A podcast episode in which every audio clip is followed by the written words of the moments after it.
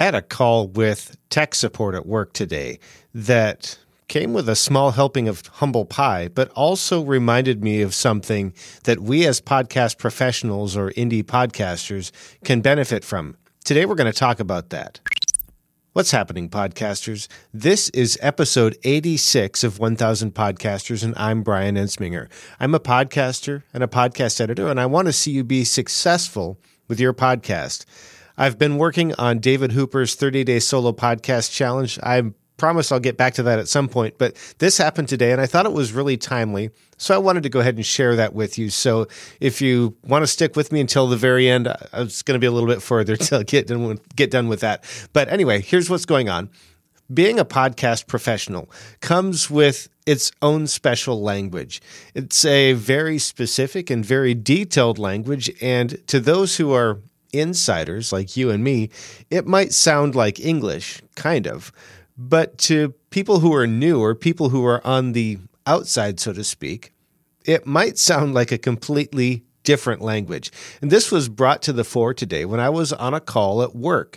I was on a call with, I'll call them tech support. It was actually IT development, but that's kind of neither here nor there. I was on a call with them and I was reminded that I need to be more careful about language and lingo and jargon. So I'm going to go ahead and share that story with you.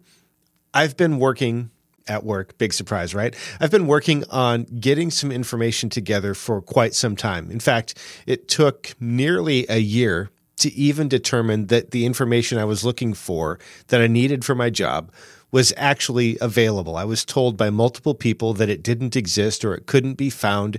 And somebody found it. So I found the information, but I needed a better way to get to that information. And the actual information is largely irrelevant, but the way I was able to get to it or I'm able to get to it currently is by logging into the IT system that we use. For those that are wondering, that's SAP, which is a program that big companies use to run their whole businesses.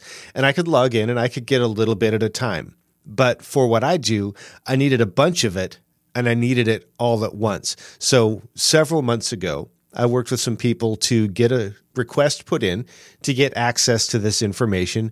And today I was on a call about that because it's kind of been bounced around a few times and there's somebody working on it now that we hadn't talked to before. So we just had to have a conversation with her.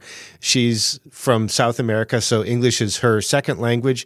I don't speak Spanish, so we were speaking English. So there was a little bit of a language thing going on there. But while we were talking, we, we talked about what we needed, and she started outlining some of the options and then looking through some of the various screens of information that she has available to help us figure out what we needed to look at.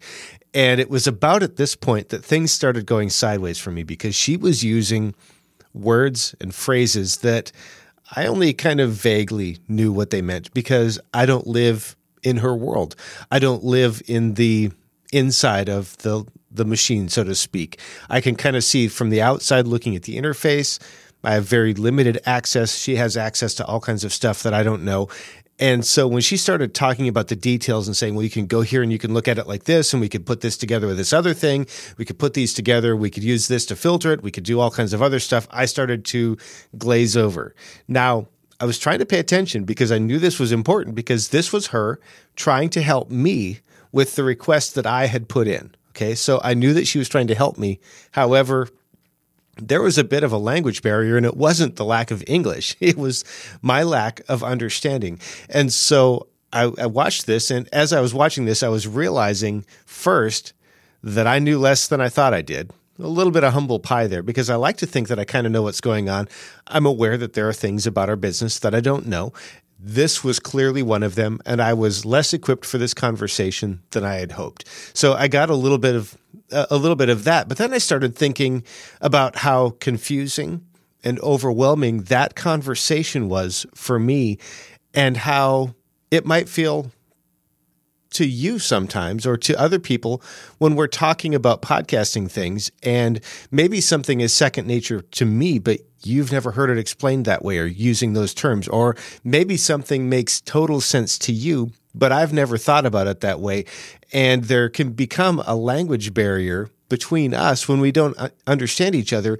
And it helped me realize that as a consultant, I need to be careful that I'm not going too fast because it started feeling like the lady I was working with was going too fast. Now, truthfully, she wasn't going too fast for her.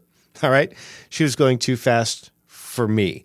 And so that's something that I need to be more careful about. And as I think back over the last several episodes of this show, there are probably some things that I went over too fast. And if I've left you confused or wondering what's going on or something like that, I apologize. That's my fault. That's something that I'm I'm working on and I need to continue to work on.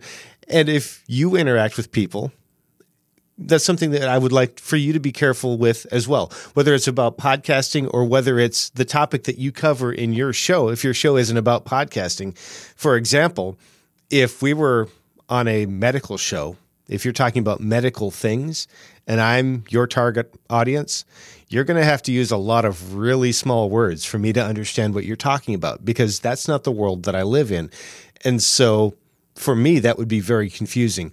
And again, if I've created confusion for you, I sincerely apologize. I hope that hasn't been the case. But here's what I'd like for you to do. If there's something about podcasting or something that I've talked about in the last several weeks that's been confusing, or some piece that I've left out, or something that I've gone through too quickly, or something that I've missed, let me know. I would love to hear from you and I'd love to be able to fill in those gaps if I've created some because what I don't want is more confusion. What I do want is you empowered to do exactly what you want to do with your podcast. So let's bring it back to you because this is the action step for today. If there are some terms or some phrases that I use or have used that are confusing or some things that I've explained poorly, and believe me, this wouldn't be the first time, let me know in the comments for this episode, and I'll see if I can clear things up a little bit. This might be something that I need to clear up on a future episode of this show because what I don't want is more people confused. I want people to understand, and I want you to understand, and I want to make things easy for you.